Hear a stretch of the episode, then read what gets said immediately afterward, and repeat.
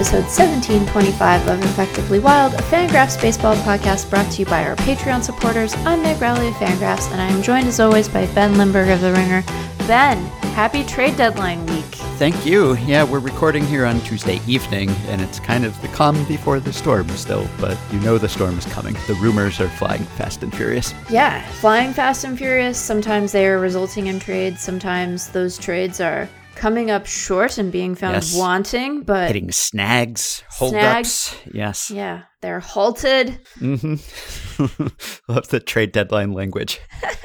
this is a thing that happens you know sometimes you you have a trade and then you get the medicals. I assume that that's what's going on here although we have not i don't think heard a definitive explanation for the delay in the the anderson deal. Uh, and then you get the medicals and you're like oh no. And then stuff has to get moved around. And sometimes oftentimes it resolves sometimes it doesn't but you know this is all part of the thrill of deadline time who Mhm. will end up wearing a Pittsburgh Pirates uniform? Yes. Tune in to find out. Yes. The baseball world waits with bated breath to find out if Tyler Anderson will, in fact, be a Philly. but there are some other bigger names that are also on the block and are probably consuming more mind share as we speak. I But would imagine so. not a lot of deals done as we speak. Really, it's just a few Pirates related moves and I guess some reliever deals. So the big one so far has been Adam Frazier to the Padres from the Pirates. Then, as we mentioned, there is the snagged Tyler Anderson deal. Clay Holmes went from the Pirates to the Yankees. Who knew that the Pirates still had so many players left to deal after Yeah. killing a bunch of players before? And then in the non Pirates trade, the Cubs traded reliever Andrew Chafin to the A's. So I don't have a whole lot to say about any of those, except for, I suppose, the Adam Frazier deal. I don't know what would surprise me more if you had told me at the start of the season that this deal would be made and all the circumstances surrounding this deal, which is Adam Frazier and $1.4 million to the Padres for Tucupita Marcano, about whom you will hear more later in this episode, and two other prospects. And so I don't know what would be more surprising that the Padres are in third place and that they are trading for yet another player who can play multiple positions, or that Adam Frazier would be that bat and that he would be an NL All Star starter. I don't know that I saw any of those things coming. I remember heading into this season when it looked like the Padres were the presumptive second place team, at least in the NL West, that there was a positional logjam at that time. And we were wondering how are they going to get these guys at bats and who's going to slot in where. And they still have all of those players, but not all of them have performed as expected. So you have Jurickson Profar, who hasn't hit very well. You have Ha-Seong Kim, who has hit even worse than that. And then you have some of the other guys who are less flexible in terms of position, but also haven't performed up to expectations. Eric Hosmer, who I guess has performed up to many people's expectations, uh-huh. but not the Padres, perhaps. And then Wil Myers, who has been down from where he was last year. And so I guess Frazier could fit in in a number of places, but presumably he stays at second where he spent most of his time. And then maybe Jake Cronenworth slides over to first. Maybe Hosmer loses playing time. Maybe Yeah. Myers sits every now and then. But they really have the Dodgers Rays setup going now where they have so many players who can play so many positions that in theory they shouldn't have holes in that lineup, but they've had more holes than you would have expected. It's been a good offense, but not a great offense. Yeah, despite Tatis's season and Mm-hmm. Being good, it hasn't quite been certainly what we saw last year. I don't know. It's so interesting because I suspect that if the Padres, I'm about to say a thing, you're going to be like, that's not insightful at all, Nick, but uh, you stay with me, okay? I was going to say, you know, if the Padres were in first place in the NL West, they wouldn't have made this trade. yeah. Although maybe they would have anyway, because you can always use more depth. And even if they were in first place, I, I imagine that even in that timeline, uh, the West is a is a competitive division, and they might want to shore up their roster despite not needing to with quite the urgency they do now. I mean, like even a, a bad Eric Hosmer, you have more patience for if you're a first place team, but when you're a third place team, even a third place team that seems destined for the postseason, I mean, I, I think that the teams we should really be feeling bad for are the teams with wild card aspirations in the NL that do not play play in the West. right. Because it seems likely that some combination of the Dodgers, Giants, and Padres will end up occupying those spots. But yeah, I, I think that there has been some talk of Adam Frazier also potentially seeing time in the outfield mm-hmm. as a way of dealing with this. So yes, you know, maybe it's it's Myers, it's Hosmer. I know there have been there have been wild talks of wanting to offload Eric Hosmer onto yeah. some poor suspecting franchise, presumably with a, a, prospect attached to make the money make better sense for the team taking him. But absent that, yeah, I imagine that he will just see less playing time going forward. Again, you, you kind of tolerate the down bat when when you can, but they really need to push in here and try to move ahead. Although, look, I don't want to ruin anyone's good time. I don't want to harsh anyone's vibe, Ben. I don't want to. I don't want to be a, a downer. I'm not a skeptic. Is too strong, but I I don't know if I buy Adam Frazier. I don't know if I buy it. Like yeah. I, I think I am happy for him. I'm happy for mm-hmm. him, Ben, but I, yes. I don't know that I necessarily suspect that or or believe that this will sustain itself going forward. But then again, if you're the Padres, you don't need it to sustain itself for all that terribly long and you have all that prospect capital, so why not go and mm-hmm. try to fix some of your problems? But I know that some people looked at the this deal and thought that feels light right. for Adam Frazier. And I think the part of it that truly kind of pushes it into strange territory for me is actually the money more uh-huh. than the prospects. Like I, I could see Adam Frazier having a softer market than we necessarily anticipated that he would. Although I do find it surprising that like the Mariners or the White Sox could not have bested this offer, which mm-hmm. again maybe means or not again, but maybe just is a testament to the internal evaluations that the Pirates have on these guys, right? They just might think uh, quite highly of them. And in that case, they are sitting there going, well, you don't get it, but that's fine. Because um, mm-hmm. if you did, then you would have traded for them and we're glad you did not do that. So right. Yeah, I'm I'm with you on not fully believing the Adam Frazier breakout in his age 29 season. He is leading the major leagues in hits. And as I mentioned, he's the all star starting second baseman. And so, yeah, you would think. They had two. They had two starters, those, True. those Pirates. yeah. They had two. That?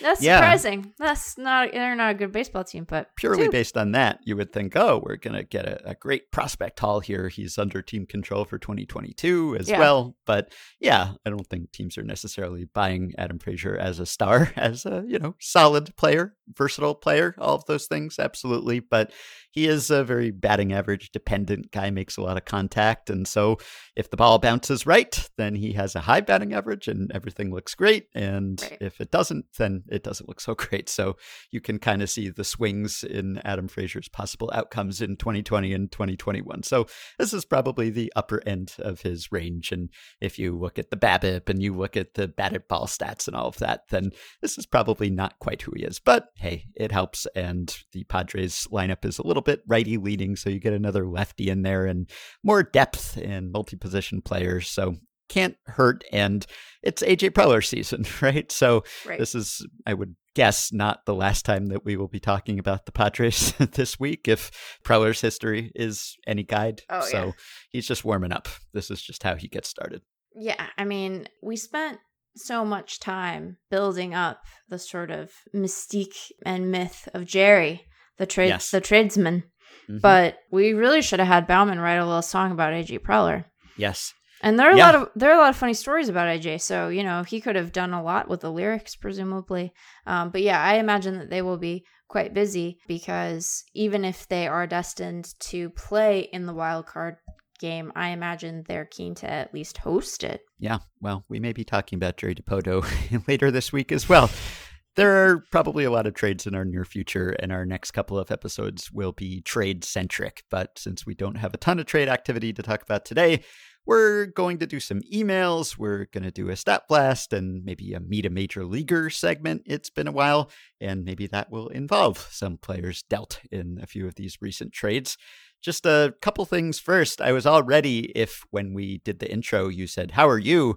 I was going to say, I'm good, but not as good as Joey Votto, because have you noticed the Votto Sans? I don't yeah. know whether we brought this about by being down on him about a month ago longtime listeners or month long listeners will remember episode 1712. We talked about Joey Votto's decline and how it was sort of demoralizing that he had proven mortal, that his bat had declined, which was understandable at his age, but he always seemed like someone who would just be able to figure things out somehow and adjust his approach and compensate for declining skills. And that hadn't really happened. And he seemed to have bottomed out a bit. And that was June 25th. We talked about Votto. And that night he went 0 for 4. And after that 0 for, his slash line stood at 241, 328, 426 after 184 plate appearances. That was a 103 WRC plus. It wasn't like he was bad, but he was just barely above average and not great for a first baseman. However, he did have a 363 expected woba to go with his 330 woba, so his batted ball quality was a bit better than his stats thus far.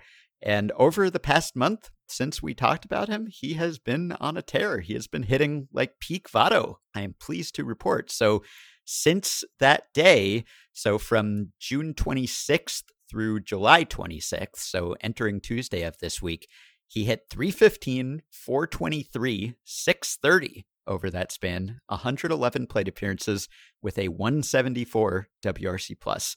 And yeah, that's that's the old Votto. And he was 15th in WRC plus among the 164 qualified hitters over that span, 14th in position player war back to being good again. And his BABIP was up to 373 over that span.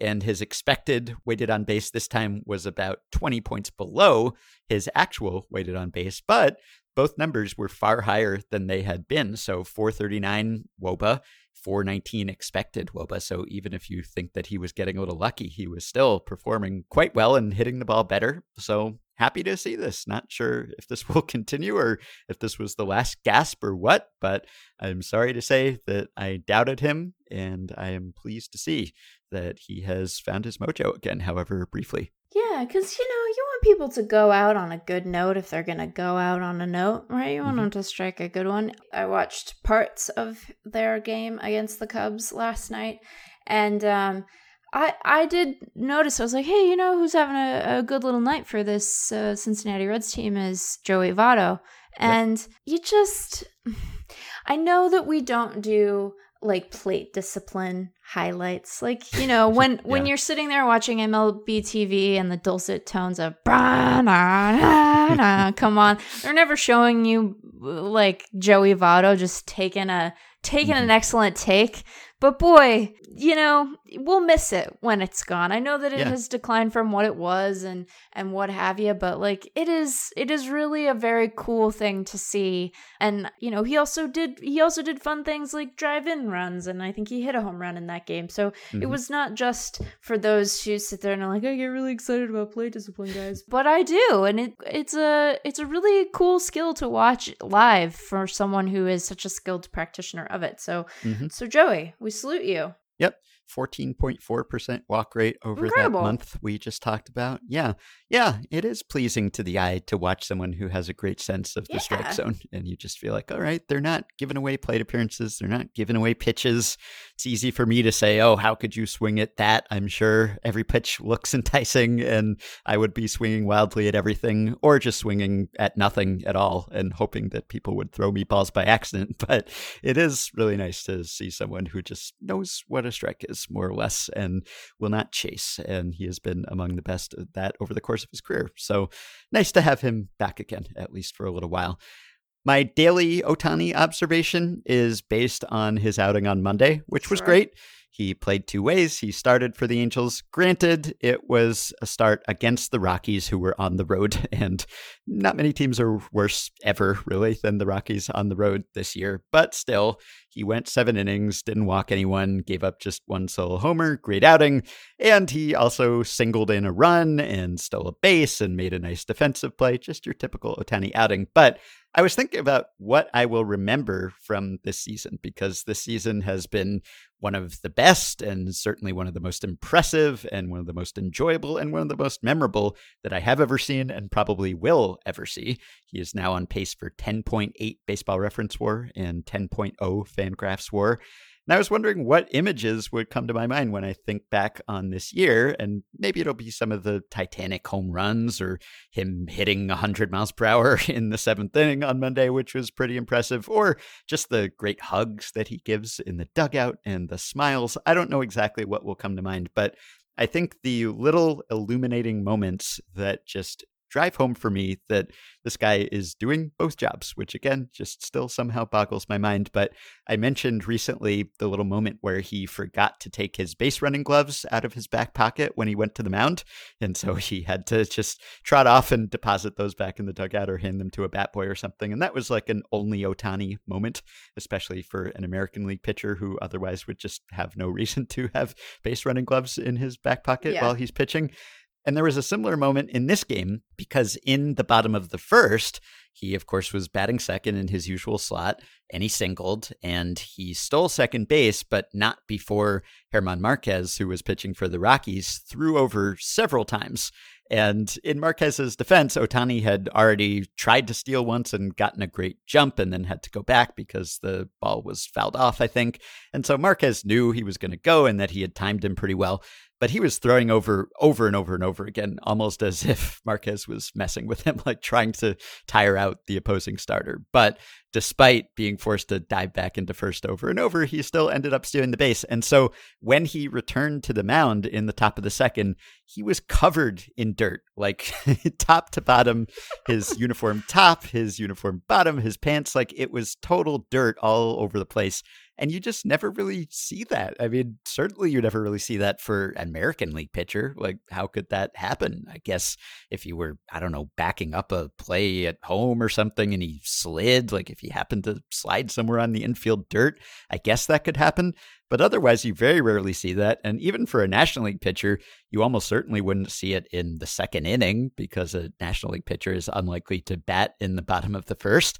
And if he does, he's not going to steal a base while he's on base. If he gets on base and he's not going to have the opposing pitcher checking him back over and over and forcing him to dive back into first. And a lot of pitchers, even if they get on base, they're wearing a windbreaker. And so they wouldn't even be able to get their uniform dirty. So that to me, like if you had to take a, a, still image just to memorialize this season, I guess Ohtani standing there just covered in dirt on the pitcher's mound, like you just never see that. And that was one of those little moments that made me realize, yep, we're seeing something that we never see otherwise. We talked about this the last time that the MVP race in the AL really seems to be a matter of Vladimir Guerrero Jr. and Ohtani. And Ohtani is really starting to put some some meaningful distance between him and Vlad in a way mm-hmm. that I think is going to shift the way that people think about this, particularly if he continues his performance. You know, he has been less good than Vlad, although still superlative when it comes to the to hitting. Uh, I think Guerrero is having a, a a better offensive year, although they're both excellent again. But with a full a full win of distance between them when you factor in the pitching. It's it's starting to feel more like Ohtani's to lose, I think. Mm-hmm. And also, I would like to ask that the Colorado broadcast not revive the MVP definitional debate, uh, oh, which yeah. you started to do on last night's broadcast. And I would say, hey, we don't have to do that. We can we can like ourselves. yeah. hey, we've got a, a trade breaking news here. Uh huh. You might have to direct some traffic at Fangraphs while we're recording here. I don't care for this trade. this don't is, uh, like this it. Is an interesting one, so we'll get your your real time Meg take on a Mariners related trade here. So, a four player trade that is being finalized between the Mariners and the Astros. So. This is odd just to start with, in that you have two teams in the same division that are both in playoff contention making a trade. So that's weird. And the deal is Kendall Graveman, closer for the Mariners, is going to Houston. And Abraham Toro, the infielder, is going back to Seattle. And then Rafael Montero, who I guess was originally supposed to be the Mariners closer, and that didn't really work out. He was recently designated for assignment. He's also going to the Astros, and Joe Smith, the veteran reliever, is going back to Seattle. So, wow, that's it's an interesting one. We've got relievers going in opposite directions, and then Toro going to the Mariners. So, break this down for me. Okay, I have a couple of things that I'd like to say about this. Okay. we just said Jerry was going to be busy, and he gave us about five minutes. Yeah, I think by the end of it, I will have I will have made everyone mad. So okay. that's a that's a thing to know about it. I think I should start by saying I don't know that this Mariners team is actually very good. Yeah. So, you know, like that's a that's a baseline from which to start. So, you know, I think that when you look at some of the underlying metrics, like for instance, they are currently outperforming their Pythagorean expectation by 10 wins. And you think, yeah. oh, well, Pythag, that's not everything. And then you look at like their base runs record and it's the same. They are mm-hmm. outperforming that by 10 wins. And and you might ask yourself, so hey Meg, if if that's what's going on here, then how is this team 55 and 46? Like what's up with that? And the answer is that their bullpen has been quite good. Except now it's going to be worse. yeah. To sort of illustrate this point, 23 and 8 in one run games yes. this year. 20, mm-hmm. 23 and 8. And that's a like that's a pretty good record. And I think that when you start to look at how things break down for them from a pitching perspective, right now, from a bullpen war perspective, they are second in baseball, not just in yeah. the American League, but in baseball, behind only the Tampa Bay Rays and slightly ahead of the New York Yankees, which mm-hmm. is funny for any number of reasons. Um, they have a 355 bullpen FIP, 399 bullpen ERA. And when you look at their rotation, it is uh less good than that. Like they're 23rd mm-hmm. in in Fangraphs WAR as a staff and have uh in the high force. So I think it is reasonable if you are trying to evaluate this team as a front office member to say, well, that seems unlikely to sustain itself in the second half. And this is probably, despite being just a game back at the second wild card, like maybe this is a team that fades as time goes on and they aren't able to sustain this down the stretch. And then they fade from playoff contention and they will have missed an opportunity to pick up a piece that they think is valuable for them going forward. And I think all of that is like a, a reasonably defensible thing. I also think there are a couple of pieces uh, in the Mariners bullpen uh, like Paul Sewald, who are sort of outperforming what we might have expected, and so you can get yeah. excited about that. The whole bullpen is outperforming yeah. what you would have expected. I mean, it's it has been good as you've said, but that was not something I saw coming. And if you had told yeah. me the names, I still would not have seen it coming. No. It's like the Mariners bullpen was terrible last year. We've talked about that. And they turned over most of that pen and they ended up with new names, but not big names at all. Like it kind of backs up the idea that like pens you just sort of have to strike it lucky sometimes and if you pay for a reliever maybe he won't be so dependable like i guess montero was the acquisition they were hoping would be the late right. inning arm and then it ended up being you know drew steckenrider and Misiewicz and all of these names that like if you had told me them a few months ago i would not have been able to tell you anything about those guys basically except for Graveman, who, as we have talked about, has been just lights out as a reliever after converting from the rotation. Yeah, just lights out. So yeah, you're you're sitting in the Mariners front office and you think we're not sustaining that. But you know what? A really good way to not sustain bullpen performance: trading your best reliever. Right. Like that. That tends to put a, a, a real definitive nail in that in that coffin. So I understand the skepticism that the folks running the team might uh, have in terms of the sustainability of their performance thus far. But I also think that this is a team that's only a game out of the second wild card. And as we have mentioned a couple of times, hasn't been uh, to the postseason since I've been in high school. So mm-hmm. I think that you kind of you kind of want them to ride whatever good performance unsustainable though it may be. And one way to try to bolster that performance and add more substance to it, make it real, is to add instead of sell. Mm-hmm.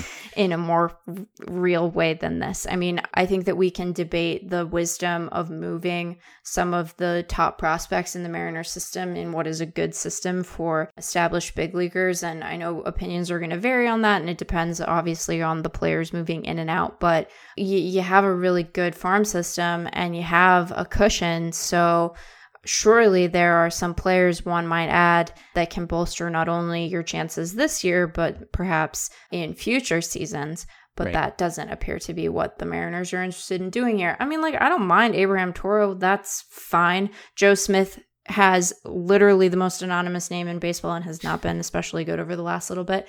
So I don't think that that adds a whole lot here, but this does feel like them saying, "No, no, we we're not interested in the wild card and we're certainly not interested in the west because we're trading this guy to the team that is ahead of us in the right. standings. So yeah. I don't really especially love that either. Mostly because like it's just been such a long time. Like at some point you just want to win. And it does sound like this has created in just a short amount of time a good deal of acrimony in the in the Mariners clubhouse. Yes, one would imagine. Because I don't know if if anyone was paying attention to their contest against these very same Astros last night, but they managed to come back from quite a deficit to win 11 to 8 and are now sending their best reliever to the next bullpen over. Mm-hmm. The reliever who got the win in that game. So I don't feel as if like this is necessarily sending the best message but also, apparently, Trea Turner has just been pulled from the game in Philly, so maybe he's going to Seattle. I don't think that's likely. No, probably not. But there may be more moves that I suppose could make this look a bit better. We will see. But yeah, maybe they figure that everything you said about the Mariners playing over their heads, and it's not just that they are doing so well in one run games, they're also, I think, 10 and 1 in extra inning games, and some of those are the one run games as well. But I think they are 27 and 8 in one run and extra inning games. That's a 771 winning percentage, and I'm familiar with these stats because Joe Sheehan just wrote a piece this week in his newsletter about how lucky or clutch or whatever you want to call it the Mariners have been this year. It, it's not just that they have squeaked by in those close games or that they have the great bullpen, but well, one reason why they have squeaked by in so many close games is that they have had incredibly good timing on offense. It's not a great offense, far from it, but Mm-mm. they've just been timing their hits incredibly well. Like yeah. basically the opposite of the Yankees. We've talked about their poor sequencing and timing this season.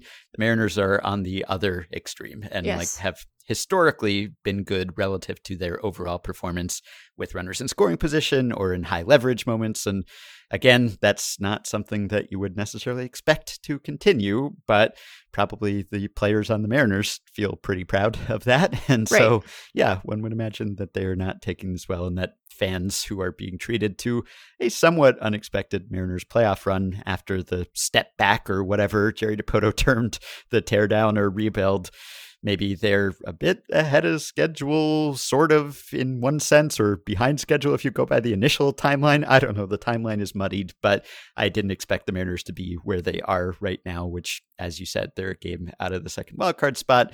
They're only a game behind the A's. That's the, the team that they're trailing in the wildcard race and in the division, and six games behind Houston, which is the team they're trading with here. And yeah, I guess Dipoto is looking at the Fangraphs playoff odds and saying, well, we're at 6.2% and that is lower than the Angels, even who are four games behind the Mariners as we speak, and can't count on that clutchitude continuing over the next couple months. And, you know, maybe they figure, well, Graveman is also pitching a bit over his head, and his FIP is a couple runs higher as you would expect of a pitcher with a sub one ERA. Sure. And maybe Smith has been a little bit better than his terrible ERA would suggest. And Graveman is an impending free agent, whereas Toro is under control for the rest of the season. And I think four more years after that. So he's not just a, a rental. And as you were just saying, maybe the Mariners could use Adam Frazier. Well, I guess they got Toro instead. So there's some value there, but again, it is tough to send that signal to your fans and to your players when you're as close as they are, just going by the standings, which is what ultimately matters more so than the run differential, which has been quite poor for them. But still, it's tough to give people the impression that you're raising the white flag, at least as we speak now, or at least not improve your team and possibly make it a bit worse when they're in the position they're in. Ryan Divish asked Kyle Seager about the deadline and trying to win now. This is on Sunday. And Seager said that when he was asked whether the, the team should add at the deadline, and whether they should be a team that's winning. And Seager said, You always want to be on a team that's trying to win, right? Like I've said in the past, at some point, it has to be about winning. That's the goal of baseball. You don't necessarily always want to be playing for rebuilds and doing that stuff. Especially for me, kind of where I'm at, I want to be playing for something bigger than myself. I want to be playing for something big, and you can feel how much the city is just starving for it. You can see it with the fans. It's been way too long, obviously, but yeah, you have to be about winning. And then he goes on to say, you want that, obviously, right? You want people to believe in you. You want them to feel like we're doing a good job and that this is the team to go for it. I think it's been preached about this rebuild so much, but I mean, we're right there on the edge of this thing. So certainly you would like to have them make moves and get the team as good as we possibly can. And knowing me personally, I mean, good Lord, I'd like to make a run out of it. yeah. And I think that that sentiment is is echoed by certainly by a lot of people in that clubhouse and and a lot of fans in Seattle. And like I said, starting off when you asked, like I don't think that this team is as good as their record. I think there's good reason to believe that they're quite a bit worse, but it's not as if the only option they had was to sell or do nothing, right? They mm-hmm. could have tried to to add in a way that might have had a bigger impact this year. And I don't know. I don't care for it, Ben. Well, good move for the Astros, I guess, who now get. Because uh, what you really want to always be saying as a team is like, our division rival, you know what they are today? Happy. Yeah, we helped out Houston. so they get another good dominant right-handed setup man for Ryan Pressly, I suppose. So that's something. And Toro had not been contributing a ton to their major league team this year, so not losing a lot there. In terms of 2021, that is, he's hit much better in the minors and is still a pretty promising player. And who knows, he and Joe Smith might be better than Graveman the rest of this season. Stranger things have happened, such as the Mariners having the record that they do in the first place. All right. Well, we will see if anyone else makes a move before we finish this episode. So, moving on to a couple emails. Here's one that is Ohtani related, and I was planning to segue from my Ohtani banter into this question until we were rudely interrupted by Jerry Dipoto. But this question comes from Eric, who says, I've been thinking about maximizing the Ohtani entertainment value along with encouraging the development of two way players. Ohtani is once in a century, but I wonder if more teams will be willing to allow two way players more time on both tracks after seeing him. Forgive me if you've already talked about this possibility on the podcast, but I think with the hopeful addition of the universal DH, it's time to create the pitcher slash DH position. It's an NCAA rule where a pitcher can stay in the game as DH after they are removed as pitcher. Games where Ohtani is starting on the mound and batting second are probably the most exciting games in baseball. He just stole second in a game he's starting as I type this. If a team is really willing to bench a hitting specialist to allow their pitcher to hit, why not let him play all nine innings? It would still be rare, but would incentivize the two way player. So, Eric is, I suppose, essentially advocating for the All Star game exception for Ohtani to be made in any game in which Ohtani is pitching or any comparable two way player if there ever were one. But, but, I mean, like, sure, I would love that because I want to see as much Ohtani as possible. But yeah. I think, given his rarity, is why this won't happen, right? Because there's mm-hmm. no incentive for anyone else in the league to think this is a good idea, really right? Yeah, that's true. It's basically like an advantage for the Angels it, and right. no one it's else. writing an Ohtani rule into the rule yeah. book. I mean, and maybe, maybe seeing Ohtani and and being able to really maximize the the performance you get out of him, maybe that incentivizes teams to think more sort of creatively about two-way players and to see the the real potential the upside to that. But mm-hmm. I don't think that most teams in baseball are in the practice of granting one team like a competitive advantage. Yeah. so, I suppose that is a problem. I tend to think of things from the, the maximizing Ohtani perspective yeah. more so than the competitive perspective. But yes. Yeah. I think that I want more people to think about the world the way you do, Ben. But mm-hmm. I think that seems unlikely in this in this particular moment. But it is an interesting approach to take to try to resolve this tension around you know, a pitcher's hitting. Because, like, if you have a couple of guys who are halfway decent early on, you have incentive to really try to develop them uh, as hitters. And and I I like rules being in place that incentivize teams to think about their rosters creatively and to not simply stand pat. But despite all that beautiful imagination, I I, I think it unlikely. Yeah. I asked Michael Baumann about it, just my designated college baseball consultant, sure. and he said he likes the rule at that level. Uh, there are a lot of two way players in college, right. of course, and he said there's some things it doesn't account for, like if you move a player from a field position to the mound, you lose the DH, at least in college baseball, which was a problem briefly for Arizona when Bobby Dalbec was their closer. And he noted that it also opened up a weird tactical loophole in college that they used to use at Vanderbilt, where their coach Tim Corbin would write out his lineup card and put a starting pitcher he wasn't going to use at DH and then not reveal who his actual DH was going to be until that spot came up in the order kind of like the phantom DH that Earl Weaver used to use in the majors until that was banned. But other than that, yeah, in college, I can see why it makes sense. In the majors, yeah, maybe not as much. It would be fun and it would be nice for Ohtani, but maybe not so nice for everyone else. But maybe in the future, if a bunch of other two way players come along so that it wouldn't be as explicitly a, a one team rule or or ben we lean into it and we think about what are the what are some of the other guys where you would want to see a a single player rule yeah. Uh, yeah, actually, we got a, a suggestion for an off-season draft episode of rules that were named after or prompted by one particular player,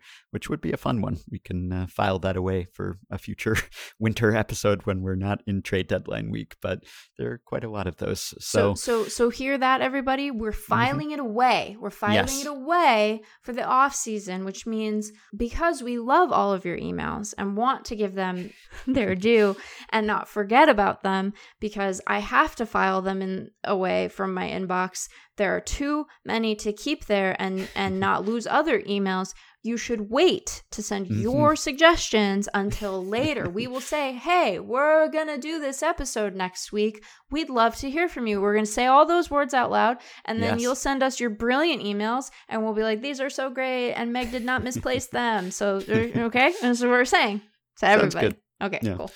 All right, here's another email about a rule change or really a rule reversion. This is from Sam, Patreon supporter, who says, I was listening to the episode where Ben and Meg were talking about the extreme shift on Joey Gallo. You mentioned that once the count hit two strikes, the shift got even shiftier, and it gave me an idea. What if MLB did away with the foul bunt tip with two strikes equals a strikeout rule?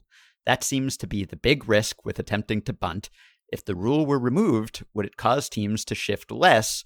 Would players feel more confident bunting against the shift and do it more often? And so Gallo has been someone who has been known to go against the shift, beat the shift from time to time. And so often you will see that teams will shift more extremely with two strikes, either because they think the batter is less likely to lay a bunt down, or maybe just something else about his batted ball profile with two strikes. Maybe he is more likely to hit the ball in a certain spot when he is trying to protect and is a little more defensive at the plate. So the idea is if you make bunting a little less punishing and you let people bunt indefinitely as long as they're fouling off the pitch, then maybe players would be a little more likely to try to lay one down. And then you get more players beating the shift, and maybe you don't have to ban the shift. Maybe you can kind of finesse things and give batters a, a bit of an edge there. So this is a rule that dates back to, I want to say it's like maybe the first decade of the 20th century, right around there,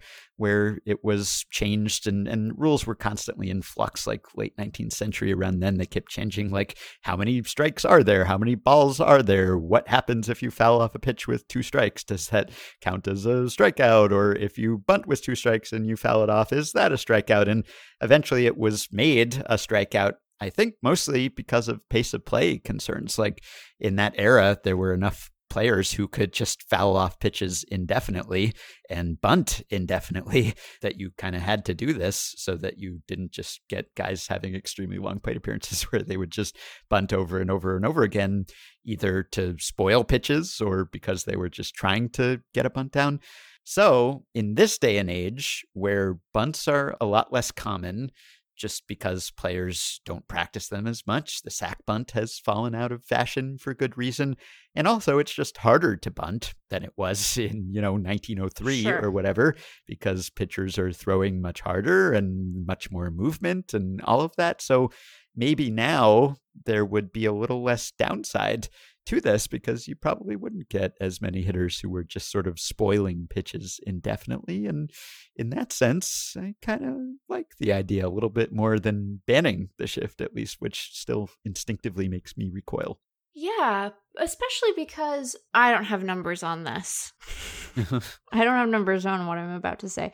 But I think that you are just much more likely to experience the, for the reasons you mentioned, the sort of feeling of like infinite foul offs of the ball would just try and hit it than bunting it these days. And mm-hmm. so I think the, the danger of it sort of unnaturally prolonging plate appearances to the point of irritation isn't really present there in the same way. So I I quite like this. I suspect that while the possibility of foul outs on bunts are part of the concern, that it is not the the bulk of the concern, or or the bulk of the reason that that hitters don't try to bunt in defiance of the shift.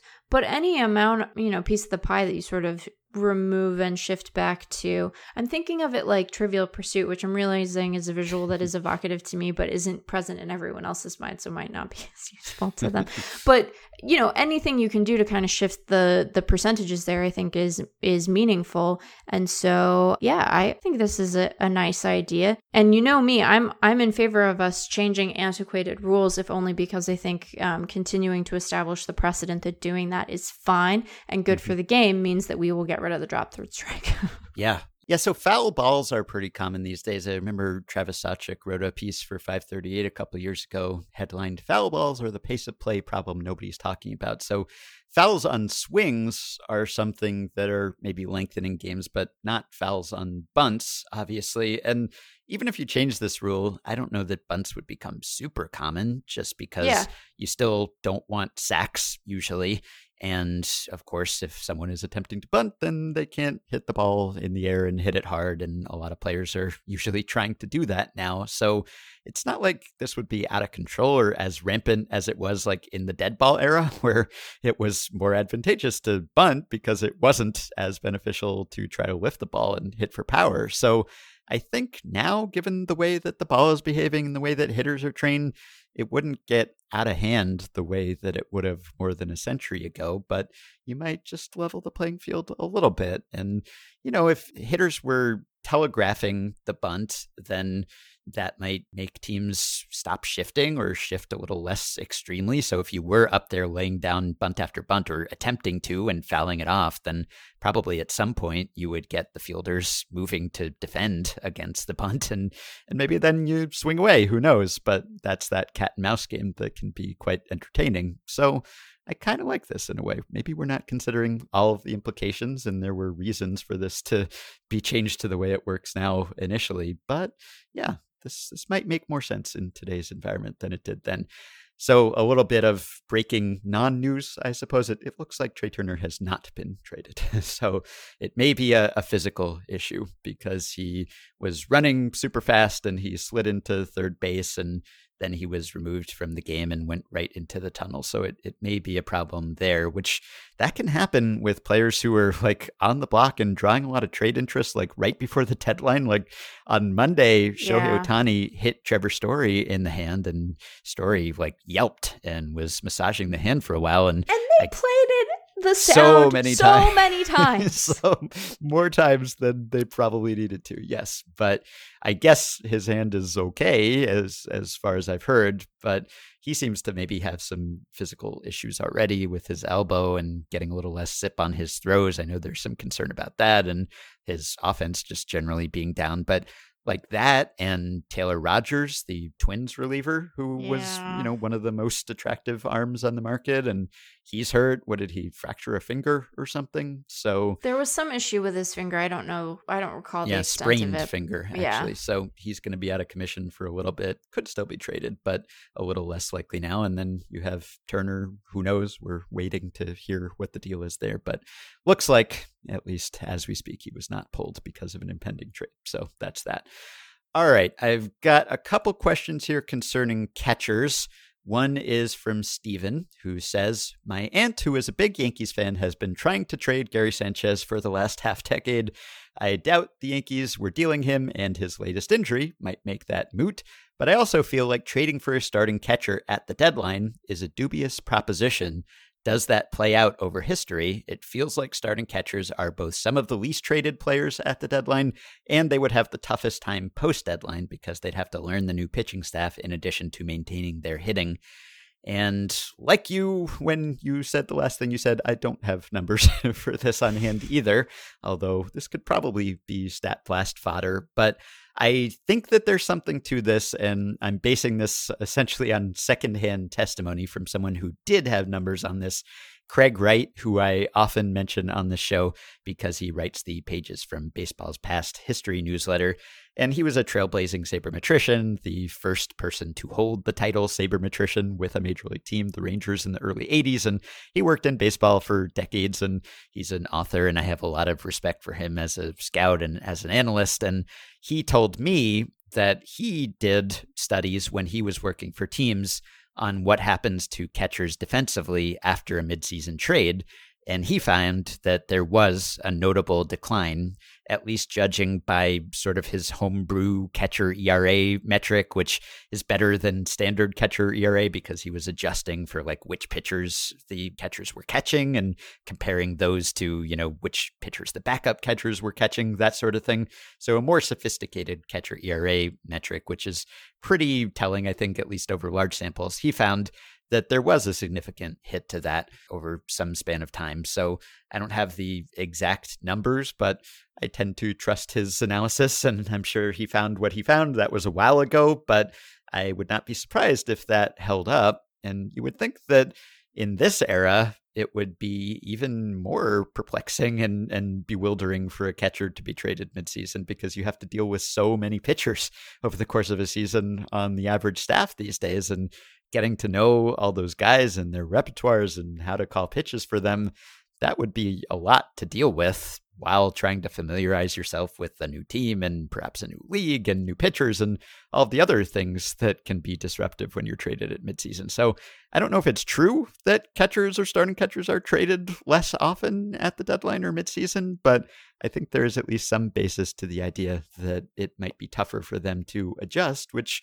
makes it, I guess, even more impressive that AJ Preller is as active as he is because I remember remarking on this at last year's deadline when he essentially changed all of his catchers on the yeah. Padres at the deadline and traded for Austin Nola and Jason Castro.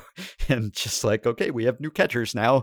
Good luck working with our pitchers. So that was just an example of his aggressiveness. I don't know that many GMs would have done something like that. Right. And, you know, I think it the feel of it gets more complicated. Like if you have a guy who's sort of known to be a personal catcher for a given pitcher, which granted we don't see, you know, on every team by any means, but it does seem very surprising that the Padres did that. And then you wonder, like, what are the attributes of a guy where you feel confident in changing your backstop sort of wholesale? It's like, are you prioritizing just raw pitch framing because you expect that they'll be able to adapt to whatever the staff is throwing? Do you say, okay, these guys are particularly adept at framing pitches in particular parts of the zone and so we're going to prioritize that even if they're less good other places like I, I would be very curious to know what sort of the granular analysis is because it does seem like it has to be more than just these guys are good and those guys are bad you know right. like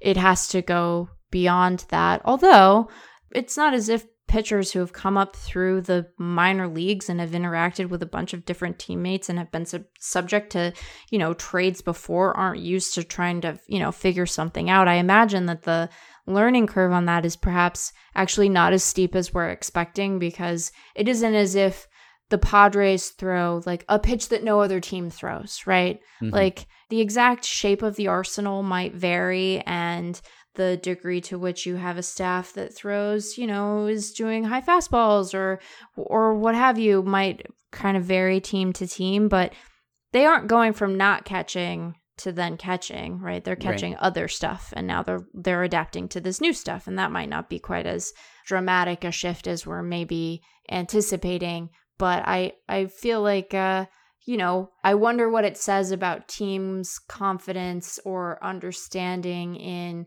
game calling as something that is measurable, that they do have a seeming willingness to move on from guys mid season when they need an upgrade which might just say that the guys are moving on from are bad at game calling, I suppose. but it does make me wonder sort of where the team understanding of that as a, a measurable skill sits.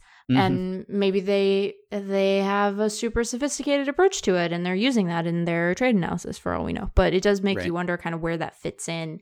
Cause I would find I would just find trades so disruptive. Even oh, yeah. if I weren't traded, you know, it's like what if you have what if that guy's your work friend and then they leave you know it's like we we sit here and we try to quantify clubhouse chemistry and we talk about how hard it is to do that and you know i think that winning solves a lot of stuff and that guys who move to to teams that have postseason aspirations are often really excited about that even if they miss some of their old coworkers but I just I don't like change. I find it really upsetting. Yeah. And in that specific case with the Padres, uh, their catchers hadn't hit at all prior to the trade deadline. I think they were like, oh yeah, just looking at the leaderboards, I think they had like the 24th best WRC plus from their catchers prior to the trade deadline last year. And so even if they thought, well, maybe we'll lose a little bit from a pitch calling perspective or working with pitchers if they hit better, which you would expect Austin Nola and Jason Castro to do compared to Austin Hedges or whoever was catching before they got there, then maybe that more than makes up for that defensive loss anyway. And as it happens, and this is small sample on both sides of last year's deadline because the whole season was a small sample, but prior to the deadline, the Padres staff had a 4.31 ERA with a 4.14 FIP, and after the deadline, basically September, they had a 3.15 ERA and a 3.44 FIP. So if there was any cost on the catching end, then they more than made up for it on the pitching end because the pitching was perfectly effective. So right. wasn't a big deal. But, you know, it would enter into my thinking if I were a GM right now who was thinking of uh, making a lateral move for a catcher, it would have to be a significant offensive upgrade or an upgrade right. in other ways for me to, to want to do it, I think. Well, and you know, not to say that there aren't guys who are good framers and bad framers still, but I do think that the the general, you know, it's all tightened up in terms of yes. what the spread on that talent is. So I might be reacting to this from a place that is would be better suited to like, you know, catching from 5 years ago or or 10 mm. years ago than it is right now because the the difference there I think is is quite small, which is why the spread on the offensive side can be so wide. right. right. Because the defense has has really tightened and there is sort of an acceptable level at which you are a big league catcher or you're not, or you're catching for the White Sox. So, um, you know, there are exceptions to the rule, but generally you have guys pretty tightly clustered, which is why so many of them are so god awful at the plate. And the guys who are good are are really good, and and they're you know they're all the way over there. yeah. Well, that's a perfect segue into the second catcher question. So, this comes from another Patreon supporter, Peter, who says, I heard you talking about the electronic sign system to be tested on episode 1724. Now, as I understand it, the pitcher is ultimately the decision maker with respect to which pitch and location is agreed on, which is achieved by shaking off other suggestions by the catcher. Wouldn't this new system be an opportunity to switch sender and receiver and allow for the pitcher to send his pitch selection electronically to the catcher instead of vice versa? So, for those who were not with us on episode 1724, MLB is going to be testing this system very soon in A ball that is basically based on a wristband that, at least for now, it sounds like the catcher will wear, and that will beam instructions via this sort of headset thingy to pitchers who will, uh, via bone conduction, just, you know, feel, which sounds worse than it is. It's like, you know, bone conducting headphones, right? Where you can just, it's transferred through your skull, essentially, which uh, sounds weird, but it's, it's fine. And, uh, that way, the catcher can select the pitch silently in where he wants it, and that will just get beamed in theory, securely and silently to the pitcher, and there won't have to be any flashing of signals. And so this will be hard or, or impossible to steal signs in the system, and perhaps it will improve pace of play, at least after some initial adjustment to this. But as Peter points out, well, maybe the wristband could be on the other wrist, and maybe the pitcher could be the one calling the pitches because I guess the question is whether historically the system developed as it works now because it's better for the catcher to be the one who is calling the pitches or just because the catcher had to be the one calling pitches yeah. because if the pitcher called pitches in the past well then the batter would know exactly what was coming and so you had to have the catcher do it so that it would not be visible to the batter but now if you don't need that then I wonder. And you know, I was just uh, looking back at, at the history of signs, and former Effectively Wild guest Paul Dickson wrote a book called The Hidden Language of Baseball, which is all about signs and sign stealing. And just read you a, a few passages here from that book, just about how far back the current system goes. So, even going back to the 1869 Red Stockings, uh, the famous, you know, first fully professional team that toured the country they were using signs and, and they either invented or helped popularized it. So here's a, a, reporter from a California paper writing on September 26, 1869. It must be remembered that the first nine of the Red Stockings are picked men from among the best players of the United States, are in constant practice, and have perfected a stream of telegraphic signals as easily recognized as if spoken words were used. The Red Stockings have really two captains the ostensible one in the position of center field, who directs movements of the fielders, and the other is the catcher, who indicates by signs to the pitcher and base keepers the proper thing to do at the right moment. And often, of course, the catcher directs the fielders now, too. And Dickson writes Thus, early in baseball's history, the catcher's central role as the one who calls the game was established, and it has remained so to the present. The catcher is far better qualified to orchestrate the defensive effort, including the moving of fielders, than anyone else on the team, including the pitcher, Dickson says. He can see all that is happening on the playing field, can observe the batter at close quarters, and gets to see the batters and observe their peculiarities on a much more regular basis. The use of the military term battery to describe the pitcher and catcher as a unit was also introduced, with the pitcher playing the role of the man who aims and fires the cannon, and the catcher, the man who calls the shot. Signs and the lore surrounding them became part of the culture of baseball as the game progressed in its early years. Larry Corcoran of the Chicago White Stockings is widely credited as the first big league pitcher to work out a system of signals with his catcher. Corcoran's system involved his catcher moving a wad of tobacco to different sides of his mouth. Clearly, the system worked as Corcoran won 43 games in his rookie season of 1880. Another account credits Silver Flint. That's a great name, Silver Flint, yeah, with the really tobacco is. signal. Jeez while another suggests that Chicago's catcher slash outfielder Mike King Kelly invented the modern system of finger signals, by which one finger was a call for a fastball and two for a curve, and then the last thing, as signals proliferated, codes of on field behavior developed out of them and were well established by the turn of the century. A player who disregarded a bunt sign or ran through a coach's stop sign was reprimanded or fined, or both, even though his disregard had yielded him a hit or an extra base. While pitchers were not required to accept their catcher's calls, they were obliged to signal for a different pitch by shaking their heads so catchers were not crossed up and could alert the rest of the team as to what kind of pitch was going to be thrown. So, We've had the system for 150 years or so. What say you? Will the new wristband system change the way it works? No. Uh-huh. well, I think that there is a I don't know how accurate an assessment this is, but I think that I think that part of what's what here is that there is a sense that like the catcher, in addition to whatever strategic elements they are um, meant to be helping to, to sort of bring about on the field, right? To say, I know that, you know, we want, I, I've seen your pitches coming in. I know how this one looks. Like, I know right. what this guy can hit.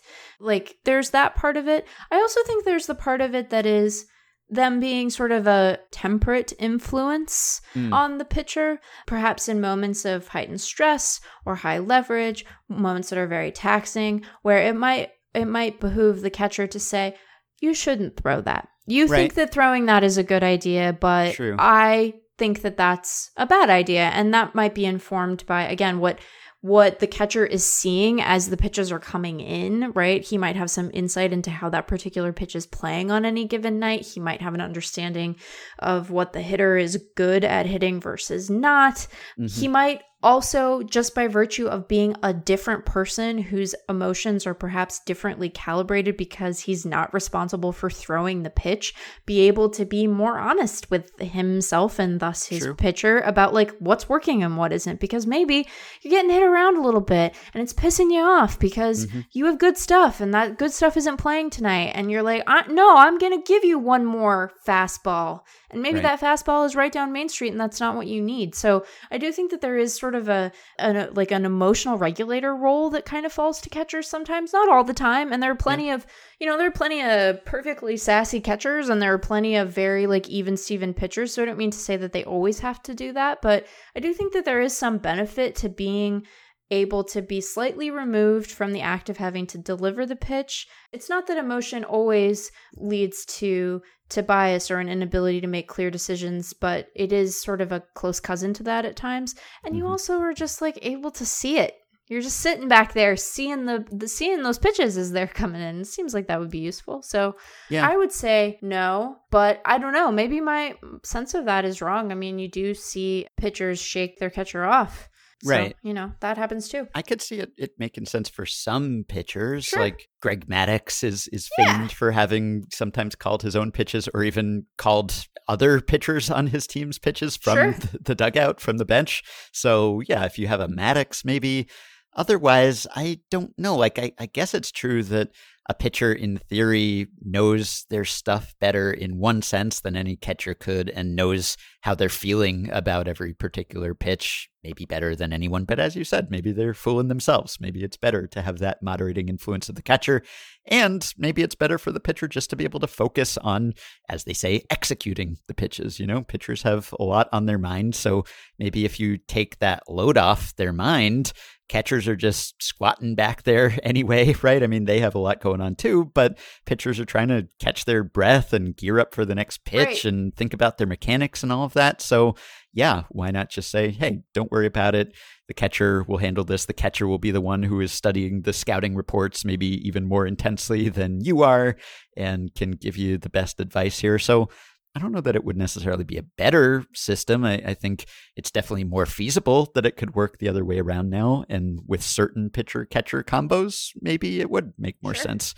I guess another byproduct of this is that maybe you might eventually shift to more of like a, a college type system where you have like a manager or a coach Right. who's calling pitches from the dugout and the manager has the wristband which i would be sorry if that were the case like i, I know that that happens on some teams to some extent already but i've kind of lamented you know players just relying on cards and in-game information more so than their own instincts. There's something about just players being self-reliant at least in-game that i kind of like and so if they're just being fed pitch calls from a coach who is being fed those calls from the front office then I would think a little is lost there. I, I like that there is some skill to game calling, whether it's the pitcher or the catcher, and that that skill shows up on the field. So I'd be sorry if that were the effect of this. But, you know, if this responsibility were taken out of the catcher's hands, and you also take framing out of the catcher's hands when you have the robo zones, then suddenly, like, the defensive load on catchers is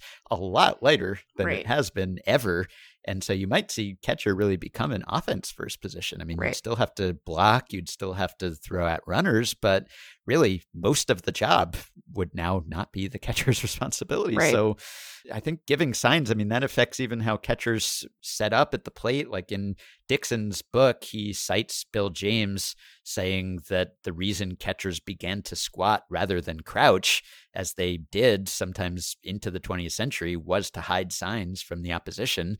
I don't know if that's true, but it's been a staple of, of that position for so long. And you would not see a Jeff Mathis anymore, who is reputed to be a wizard as a game caller, because uh, that just wouldn't be his job anymore. Although, I guess if you have a Jeff Mathis, then you might as well use him for that. But yeah, it could really change catching dramatically. And another thing that occurs to me is that you have historically had infielders who've been able to get at least a little bit of a heads up on what pitch is coming and Right. maybe are able to lean in one direction or another, figuring, you know, if this is a fastball, the guy's a little more likely to be late on it. So I'll shade over this way or, or vice versa. And now, unless you give all of the fielders those receivers so that they're able to intercept the pitch call too, they're not going to know, right? And so I wonder if that would have some slight effect on the jumps that guys get on balls as well. Yeah, that's a really excellent point. It's not just base runners who are using that information, right?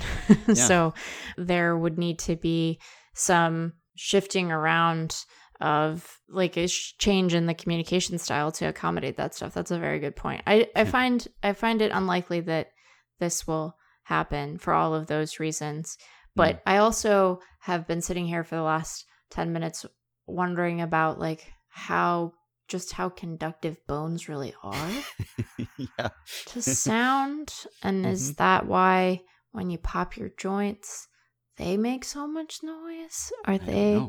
Oh, we're gonna get emails about this too. We love your emails. Like I should, I don't want to complain about them. They're the mm-hmm. they're the lifeblood of episodes like this. We wouldn't. Yes. We'd be lost without mm-hmm. your emails. Yeah. But sometimes, sometimes we get silly ones, and I'm like, oh. Mm-hmm. Mostly, I, I, feel bad when the silly ones come in because I'm like, oh, you spent like five minutes of your day doing that. yeah. All right. Well, speaking of emails, last one yes. here. This is from yeah. JB, who says, Do you think you would be able to love baseball as much if you couldn't watch it at all? But could only look at stats. I started off this season watching almost every game the White Sox played, but since I have started working at a job whose schedule coincides with most games, I have barely caught any. That's a bummer. However, maybe not a bummer. I have found that my enjoyment of baseball has not diminished, as I still consume stats as much as, if not more than, when I was watching games.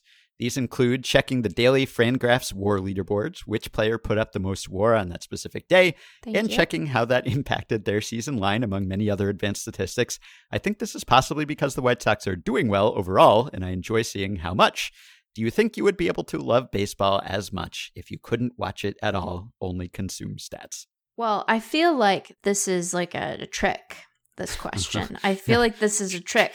Trying to get the stat nerds to, yeah. to out themselves as people who don't watch baseball. Yeah, I feel like it's a trick. No, I don't think that that's a trick at all. And also, I have so much sympathy for your your day job yeah. getting in the way of you being able to watch baseball. So I hope that your schedule changes ever so slightly soon. But I think the answer to that question is no, but that's due in part to all the weird ephemera that I take like a disproportionate amount of joy from. Mm-hmm. And I do think that there are things about stats that watching the game helps you really put in context. I don't think that it's necessarily that you know you you are able to like discern things from watching that you might not otherwise although i do think that it helps you to really understand and sort of construct a more meaningful mental image of what you're seeing in the stats yes. when you watch them but i i think that like there is a there's a context to, you know, how guys are doing that you really get a better sense for when you're actually watching them you know mm-hmm. like if you watch a if if you watch an inning and a pitcher is like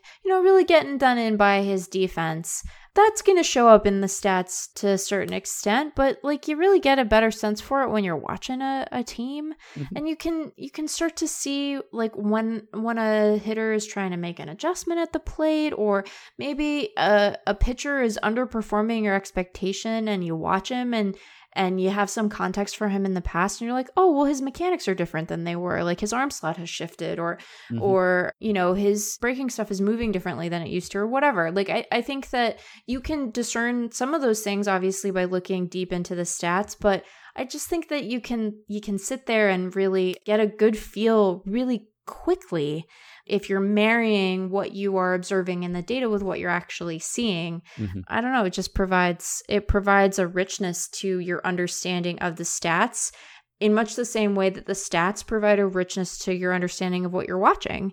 That yep. is, I think, why, you know, I've always been uncomfortable with the idea of them sitting in opposition to one another because I think that they complement one another so well. You know, if that's the way that you come to the game, we should not set them at odds. It's like this is, you know, two two tastes that taste great together. Right. Yeah, we get emails from people sometimes who say they've stopped watching baseball and they only follow baseball through the podcast, which is uh, gratifying in a way, or people who live abroad and aren't able to watch games right. easily, and all sorts of things that can come between you and watching a game. And if you find a way to enjoy it anyway, then that's great, whatever works for you. But I think ideally you would be able to watch the games in addition to following them via stats or other kinds of coverage. Like there are definitely times where work gets in the way of my watching baseball. Sure. Sometimes I'm busy with non-baseball stuff or whatever or things are going on, and so I'm not as able as I'd like to be to sit down for hours at a time and watch baseball. But I think if I have watched a lot of baseball and I have that familiarity with it, then I can go for a while without watching something and still be able to enjoy it following from afar. But that's because I have that mental image. Like if I see someone's name on a leaderboard, it's not just a name and some numbers. I can see that player in my mind's eye. I have some memories. I know what his stance looks like. I know what his mechanics look like. I can see his swing, etc. So like we were talking about Joey Votto's hot streak and you were saying that it's fun to watch Joey Votto. Well, I haven't seen a whole lot of Joey Votto to be honest over over that last month where he's been doing well. But I've seen plenty of Joey Votto in the past, and he is a, a person to me with a personality and right. mannerisms and an appearance. And so if I go for a while without watching him, but I see that he's doing well, then I can still enjoy that because the names and numbers are attached to a face and and a, a human. But if I went years without watching baseball and suddenly I didn't even know who these people were and everyone was a stranger to me, then I think the numbers would be more meaningless to me or less meaningful. I, like, obviously, there are people who play, you know, out of the park baseball simulations or or yeah. tabletop games or whatever, like years, decades into the future, you know, franchise mode, create a player or whatever it is. And these are just made up players. And maybe in some of those games, at least, you're not seeing them in any real way. They are just names and, and numbers and they become real to you. Your imagination fills in those details. So that's possible, I think, but I would definitely enjoy it a lot less. I mean,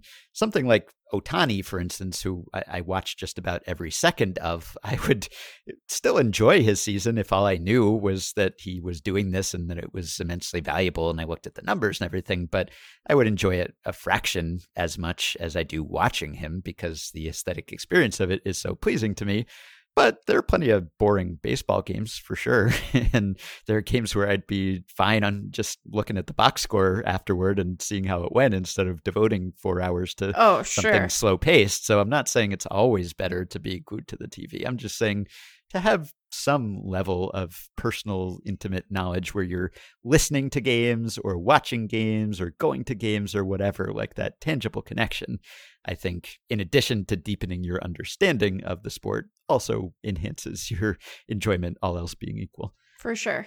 Yeah. I have to break more news, Ben. Oh boy, what now? It's not great. Uh-oh. It could be worse, but it's not great. Uh. The reason that Trea Turner was pulled is because he has tested positive for COVID 19. Oh, well, that's a shame, but also better than an injury, I guess, probably. I guess, but can we take a moment? How we still having mid-game test result reveals? They yeah, can't. That's they, odd. I feel like this it needs to get tightened up. The fact mm-hmm. that that is still a thing that happens is really profoundly very strange. And like they're outside, except when they're in the clubhouse, so it's like you're you're sitting there and you're worried. Anyway, mm-hmm. I hope that Trea Turner is vaccinated and is doing okay. And we would we would prefer that he not be injured nor mm-hmm. COVID ridden. Um, yep. But what a what a turn! What a yes. what a roller coaster of news. And even more breaking news here from Ryan Divish, who says Dipoto said the trade doesn't make sense as a standalone trade. That's what we just discussed, but that it will with the succession of moves they want to make. So we will see. He has a few days to make good on that, but apparently Jerry has some sort of red paperclip sequence lined up here where this is all going to yeah, of course he does. I've processed this trade more in the mm-hmm. time that we've been talking, and I think that the place that I've landed is that it is weird. Mm-hmm. And I think that I also don't necessarily hate all the pieces. And I think for all the reasons we talked about, it is perhaps um, both more understandable and um, less hard to to bounce back from play mm-hmm. perspective than Graveman's numbers might initially suggest.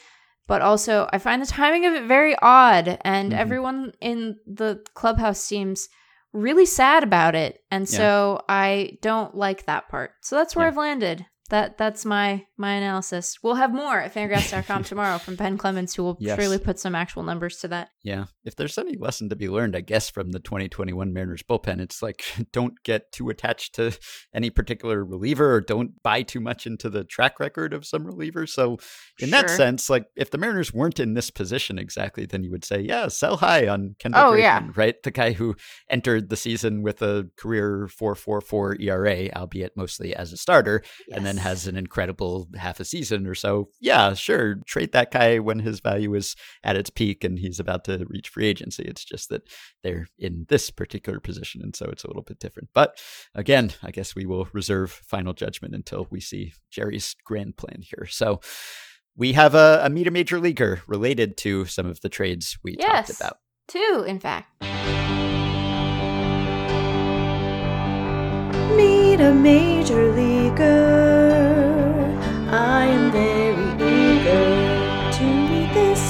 Nascent major leaguer. It's the thrilling debut of somebody new. Let's meet this mysterious major leaguer. So I would like us to meet a man in the news, Mhm. Hoy Park, now of the Pittsburgh Pirates. Yeah. And I guess we should say, just because we haven't done this segment in a little while, the, the point here is that we are highlighting some perhaps lesser known major leaguers who have made their big league debuts this year because there are just so many new players constantly making the majors in this era. And a lot of them escape our notice or we just don't know much about them. And so we are singling out or doubling out new major leaguers every now and then, freshly minted major leaguers. So proceed. Right. So he he is going to be familiar to some of our listeners, many of our listeners, for his recent inclusion in uh, in a trade. He signed with the the Yankees in 2014 for a 1.2 million dollar uh, signing bonus. He was an international free agent. Um, he is from uh, Seoul, South Korea, and uh, is now a part of the Pittsburgh Pirates organization. And I thought I would cheat a little bit and just use this opportunity to familiarize people with a piece of the Clay Holmes trade who they might have skipped over, focusing as they did on on Clay Holmes himself, or perhaps on Diego Castillo, who's who is ranked uh, more highly. But I'm going to read liberally from the the work of Eric Longenhagen here, so bear with me. Park is an average shortstop defender with a plus hit tool and feel for the strike zone. Though he's experiencing a huge uptick in power output this year, sources indicated to me that there hasn't been a corresponding increase in his underlying exit velocity such that would suggest this is sustainable. So sorry, guys. The skills in place make Park a likely utility man, but I'm not taking his line at face value and suddenly projecting him as regular. The lack of power is going to make it harder for his control of the zone to hold water in the big leagues as pitchers go right after him without worrying about Park hitting them. But if you want to feel optimistic, you might reflect on his time at AAA this year, where in 48 games and 223 plate appearances, he has hit 327, 475, 567 for a 177 WRC plus, which went better than his debut. He had just the one game. He had just one plate appearance. He did not do much of anything. He has a uh, negative 100 WRC plus, but that's not his fault because when you have one plate appearance and you ground out, then that's that's what happens. Mhm. But he will now presumably be a member of the Pirates organization who sees some time. As with many trades this year, you have to factor in the timing of a guy's addition to the 40 man roster as motivation for part of the trade, which seemed to have been part of the motivation here. Both Park and his trade mate Diego Castillo were uh, Rule 5 eligible and did not get selected, but may well have gotten selected this year. So, you know, teams try to use the deadline as an opportunity to move these 40 man crunch guys. And while it diminishes their leverage in those trades, they get something instead of nothing, just losing them to the Rule 5. And for Park, I think it's exciting because even if he is not an everyday guy, the internal options that New York had in the middle infield were likely going to stymie his ascension through their organization. So Yes. this is one of those things where it's like he gets potentially a, a much better shot to actually see big league playing time, even if it isn't starting big league playing time. So that is Hoy Park. All right. Nice to meet you, Mr. Park. And my pick is very much in the same vein. Actually, another player who is just traded to the Pirates. So the major leaguers we are meeting will also be meeting each other. And like Park, this player probably finds himself in a, a better position as far as future playing time. And that is the aforementioned Tucupita Marcano, who I almost chose earlier in the year for this segment just because his name is Tucupita It's Marcano. it's an 80 name. Like it absolutely is. the rest of the profile is not an 80, but the Uh-huh. name it's it's it's top of the scale. Absolutely, yeah. Among the players I, I most wish I could hear former Yankees PA announcer Bob Sheppard introduce it. you haven't lived until you've heard Bob Sheppard say Shigetoshi Hasegawa, and I wish I could hear him say Tucupita Marcano, but unfortunately I will have to just imagine that in my mind. But apparently he's a player the Pirates have liked a lot and tried to acquire in the Joe Musgrove trade, which maybe kind of laid the groundwork for this Frazier deal. He's a left handed hitter. He won't turn 22 until September. He is listed at six feet and 170 pounds. He's actually a lot like Adam Frazier in some ways. He's a fellow lefty in terms of contact and versatility. He's like Frazier with more walks and less power. He is quite skinny, and his lack of power is probably the biggest knock against him, along with his probably being stretched as a shortstop defensively because of a so so arm. If you are wondering why he is named Tucupita, here is a hint. He was born in Tucupita, Venezuela. Oh. so the city is not named after Marcano. Marcano is named after the city.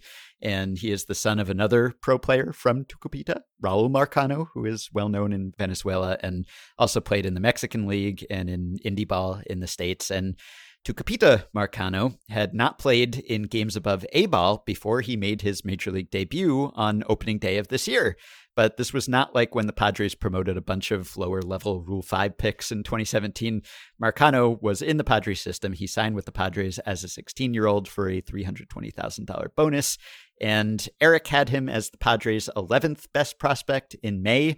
But the Padres system is somewhat depleted by promotions and trades. And so Eric had the Padres system as 16th in baseball in his midseason update, and the Pirates ranked third Yes. behind Tampa Bay and Baltimore. So now, according to the latest update, Marcano only rates 34th in the stacked Pirates prospect list. So maybe Eric is a little lower on him than some other outlets, but you know, he's not a, a top prospect. However, he managed only a, a 485 OPS in 25 games and 50 plate appearances in two stints with the Padres at the major league level this season. But he had an 811 OPS in AAA, and between the majors and the minors this season, he played five positions second base, short, third, left field, and right field. He walked more than he struck out in the minors, so good contact guy, good sense of the strike zone.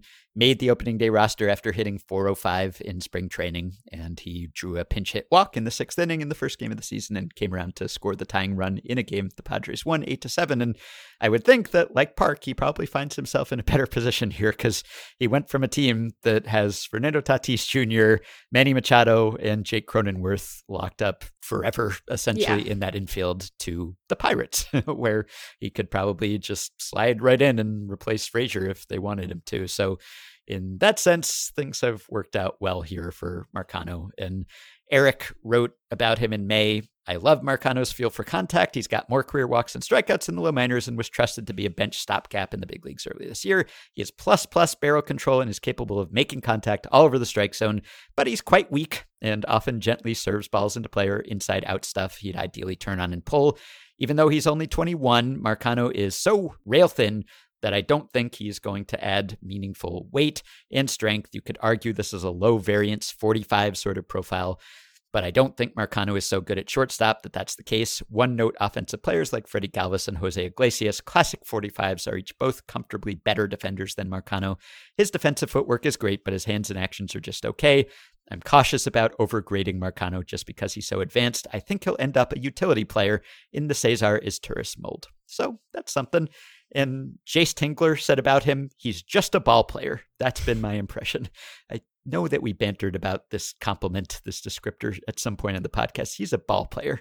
It's Yeah. like not the most effusive praise, but it's like, all right, he looks the part. And Tingler said, I feel very comfortable with him defensively at a lot of positions. He's a short-handed guy. He's a good decision maker. He's very trustworthy out there at a lot of different positions. He's certainly trustworthy in the batter's box. I love his hand eye coordination, his ability to find the sweet part of the bat. He can hit line drives, he can hit them a lot of different directions. He can run, he can do a lot of things. He's just a baseball player.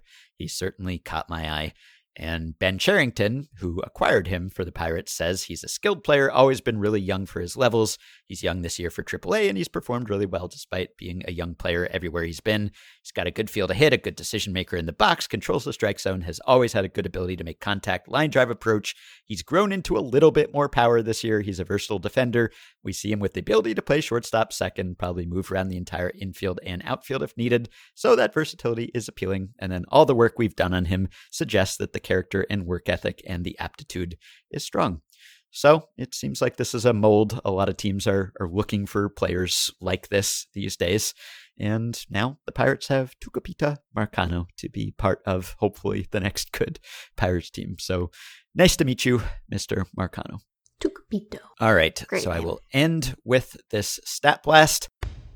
They'll take Adidas that's sorted by something like ERA They'll tease out some interesting tidbit, discuss it at length, and analyze it for us in amazing ways. Here's today's Stat Blast.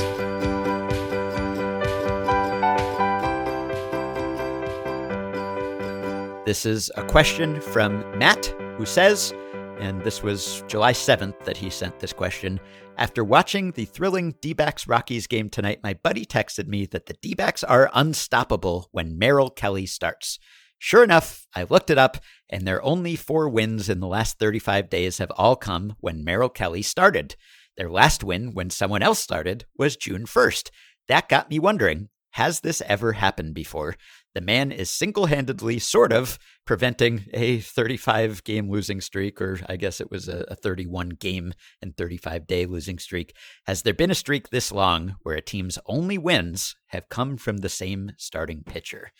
And, you know, Merrill Kelly, I, I guess, is is the good outcome if you're a Nationals fan who's worried about Stephen Strasburg, who we mm. found out on Tuesday is going to be undergoing surgery for thoracic outlet syndrome, which can be very serious and has ended careers or been a significant setback. And people often cite Matt Harvey as a pitcher who's never been the same after that.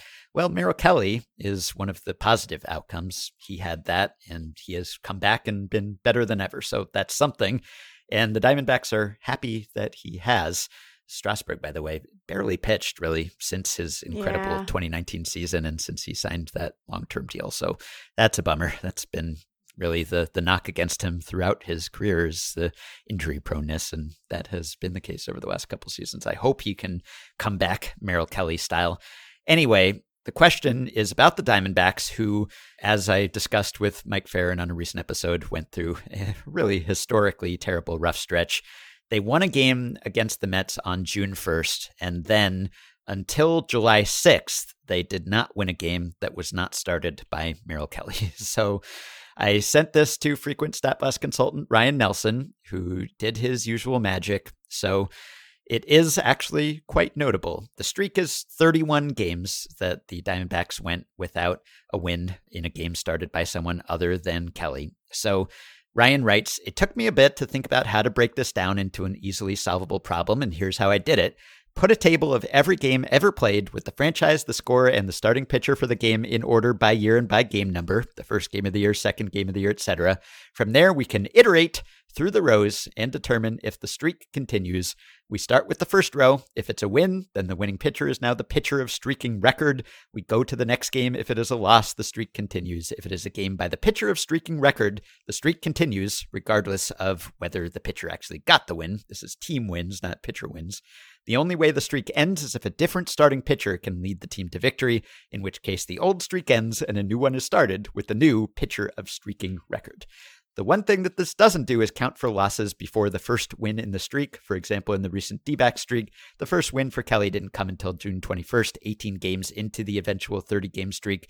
So I've actually gone back and manually adjusted for all 32 streaks that were logged, as less than 30 games could have theoretically been longer than 30 games if preceded by enough losses. Only one was.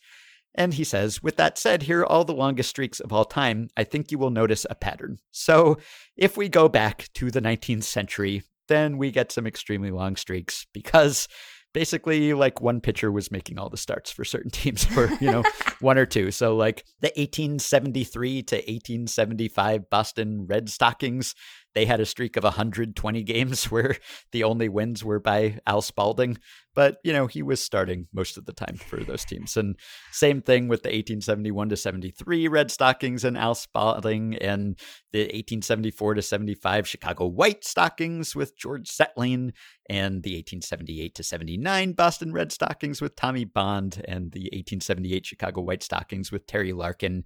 These are streaks of again 120 games, 91, 82, 82 and 47 so Ryan writes, Yeah, there are a lot of old stocking teams where only one guy pitched.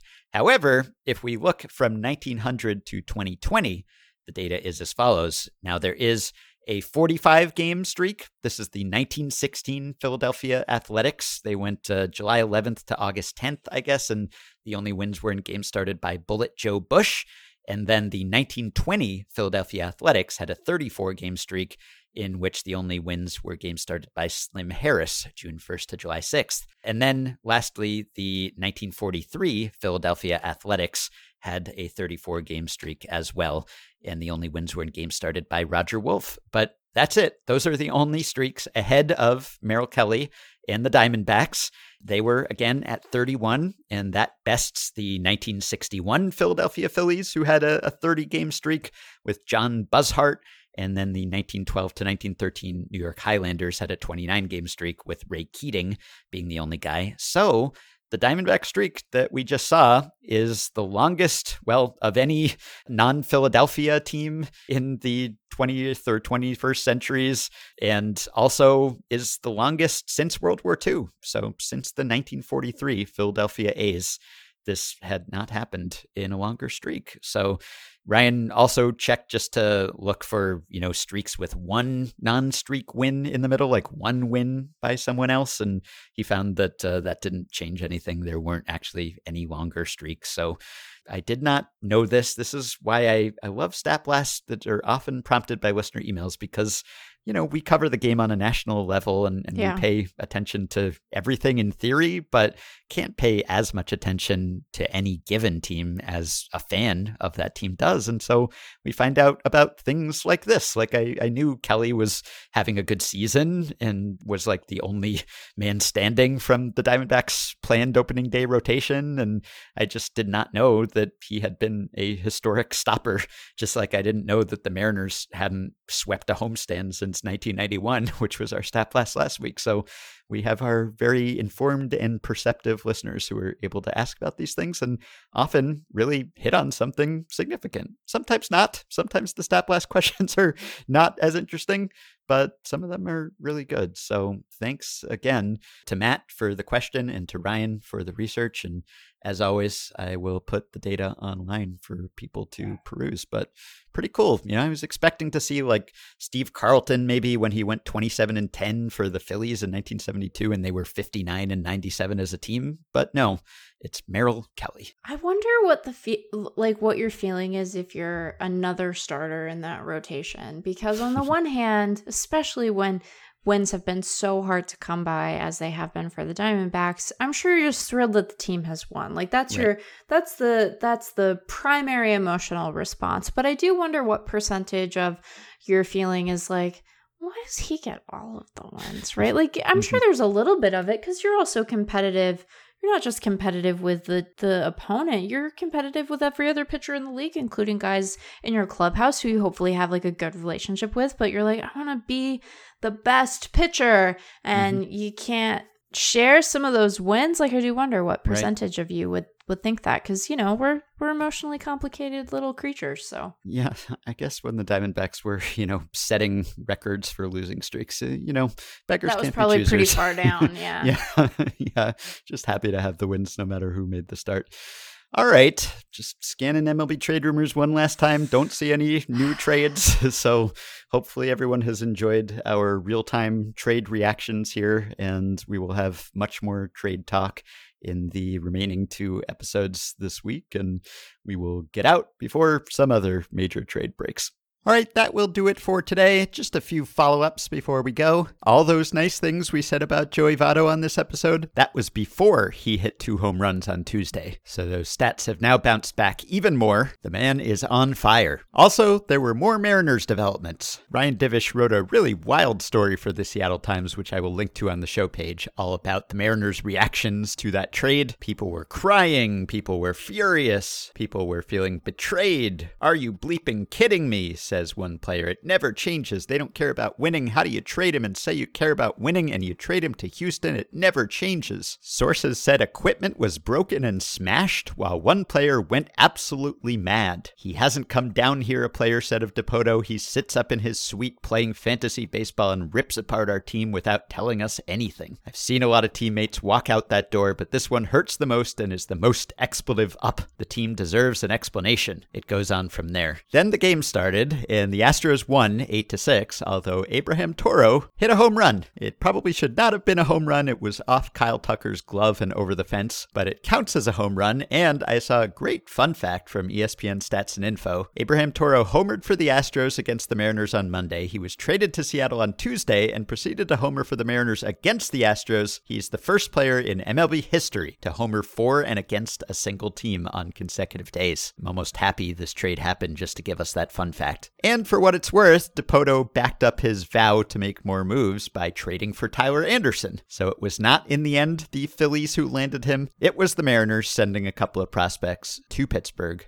for the left handed starter. So we'll see whether that mollifies any of the Mariners. It's funny, this sort of outrage is why you probably don't want active players making moves for the team. They get attached to their teammates and maybe they don't take the long view. But sometimes there's something to be said for the short view too. And at the very least, it seems like Dipoto didn't break this news to the team in the best way, or any way. And you'd think he'd have a better understanding of how that would have been received in the clubhouse, given that he was once a player himself. There was also a minor Yankees trade. They dealt Luis Cessa and Justin Wilson, a pair of relievers, to the Reds, which seems like it's probably a little bit of 40 man and payroll clearing in preparation for further moves and probably additions in the days to come. Wilson and Sessa, by the way, have now been traded for each other and with each other in separate transactions. Last time we answered a listener email about the idea of a baseball equivalent to pulling the goalie. The suggestion was that if a home team was trailing in the ninth, let's say, then in the top of the ninth, that team could pull a fielder from the field and in exchange get an extra out in the bottom of the inning. And maybe depending on the fielder you pulled, maybe you'd get a different count on the batter in that extra out. A few variations were discussed, but generally the idea was giving up something to get something, the way that hockey teams do when they pull the goalie to get an extra attacker. And I lamented that there weren't more examples of losing something to get something in baseball, but there were a couple good discussion threads about this in the Facebook group, and people pointed out that there are some analogs. They're not exactly the same, but if you sacrifice bunt, for instance, you're giving up an out to advance a base runner. If you issue an intentional walk, you're allowing a base runner, but getting to face a weaker batter. Maybe if you pinch hit for a starter, you're gaining some offense and maybe you're losing something defensively. Or, and I think maybe the best comp is that if you try some extreme shift, you know, a four man outfield or a five man infield, then you're giving up some real estate in one spot because you think it'll help you in the other spot. So there's some similarities there. I still kind of like the pulling a fielder and getting an extra out idea. It's a little more bold and dramatic, like having an empty net on the ice. But good discussions, as there often are in our Facebook group, which you can find, by the way, at facebook.com slash group slash effectively wild. On the subject of cycles, which we have discussed a few times lately, Joe K from Herndon, Virginia wrote in to say your discussion on Friday's episode about what would happen if a batter hit a homer but tried to stop at third to get a triple to complete the cycle reminded me of an infamous moment in the NBA involving journeyman shooting guard Bob Sura. Sura was going for his third straight triple double, double digits in three stat categories, usually points, rebounds, and assists, for the Atlanta Hawks against the New Jersey Nets a feat that hadn't been achieved since Grant Hill seven years prior. Down to the final seconds, Sura was at double digit points and assists with nine rebounds when he found himself with a wide open layup as the buzzer neared. He intentionally missed the layup and grabbed the miss for his 10th rebound. The outcry was so immediate and visceral that the NBA ruled that since he wasn't attempting to make the layup, it didn't count as a shot attempt, and therefore there was no rebound. His line score was revised to 22 points, 11 assists, and 9 rebounds. All that is to say that I imagine if someone did try to get a Miggy cycle, the hot takes would force someone in MLB's front office to find a way to negate it. Good point, quite possible. And Bobby writes in to say regarding the alternate versions of the cycle, the most famous one I've heard of is the Lou Piniella bad base running cycle. On April 16, 1970, Piniella was thrown out at every base. It started with him reaching on an error to load the bases in the top of the first. The next batter doubled to drive in two runs, but Piniella was gunned down at the plate to end the inning. He hit a home run in the third inning, thus avoiding getting thrown out at a base. He singled to lead off the fifth, then was forced out at second on a ground ball. In the seventh inning, Piniella singled and moved to third on a single. He was then picked off third base. Finally, he came up in the ninth inning and grounded out to second baseman Tommy Harper. According to the SABR article, Piniella was the first player to be thrown out at each base in a game. In the game, Piniella had a homer, two singles, and reached on an error, but only scored on the home run. The article also points out that Piniella made three outs in the bases in a game on August 3, 1971. He was thrown out in the fourth and eighth innings while trying to stretch doubles into triples.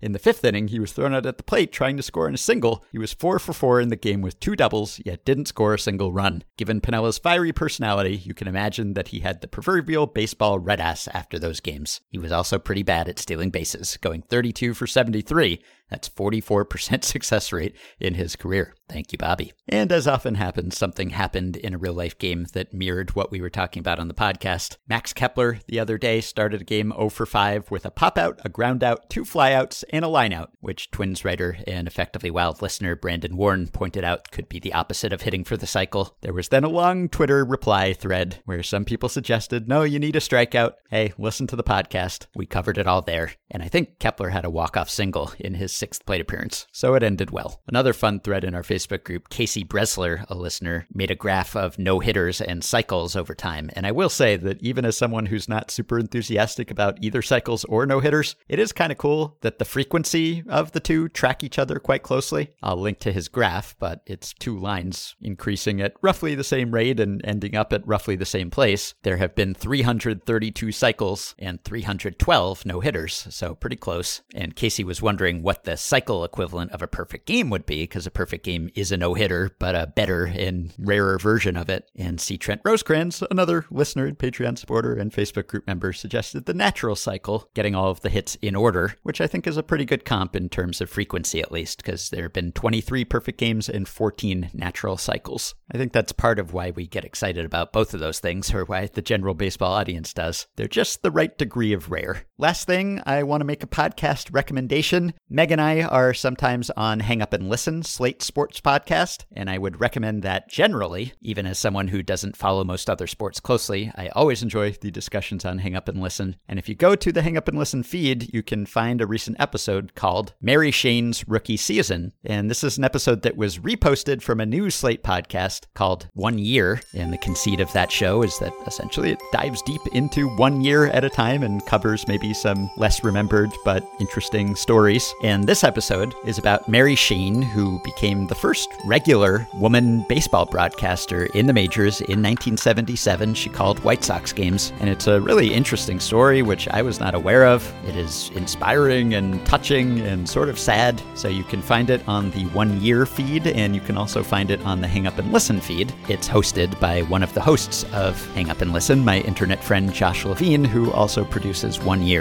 So please do check that out, especially right after the milestone of the first all woman baseball broadcast. It's pretty illuminating to go back and hear how it all started. You can support Effectively Wild on Patreon by going to patreon.com slash effectivelywild. The following five listeners have already signed up and pledged some small monthly amount to help keep the podcast going and get themselves access to some perks. Aaron Grossman, Dustin Caruso, Brian Bardolph, Matt Johnson, and Kendall Johnson. Thanks to all of you. You can rate, review, and subscribe to Effectively Wild on iTunes and Spotify and other podcast platforms. Keep your questions and comments for me and Meg coming via email at podcast at fangraphs.com or via the Patreon messaging system if you are a supporter. Thanks to Dylan Higgins for his editing assistance, and we will be back soon to talk trades and other topics. Talk to you then. You took my sadness out of context at the Mariners apartment complex.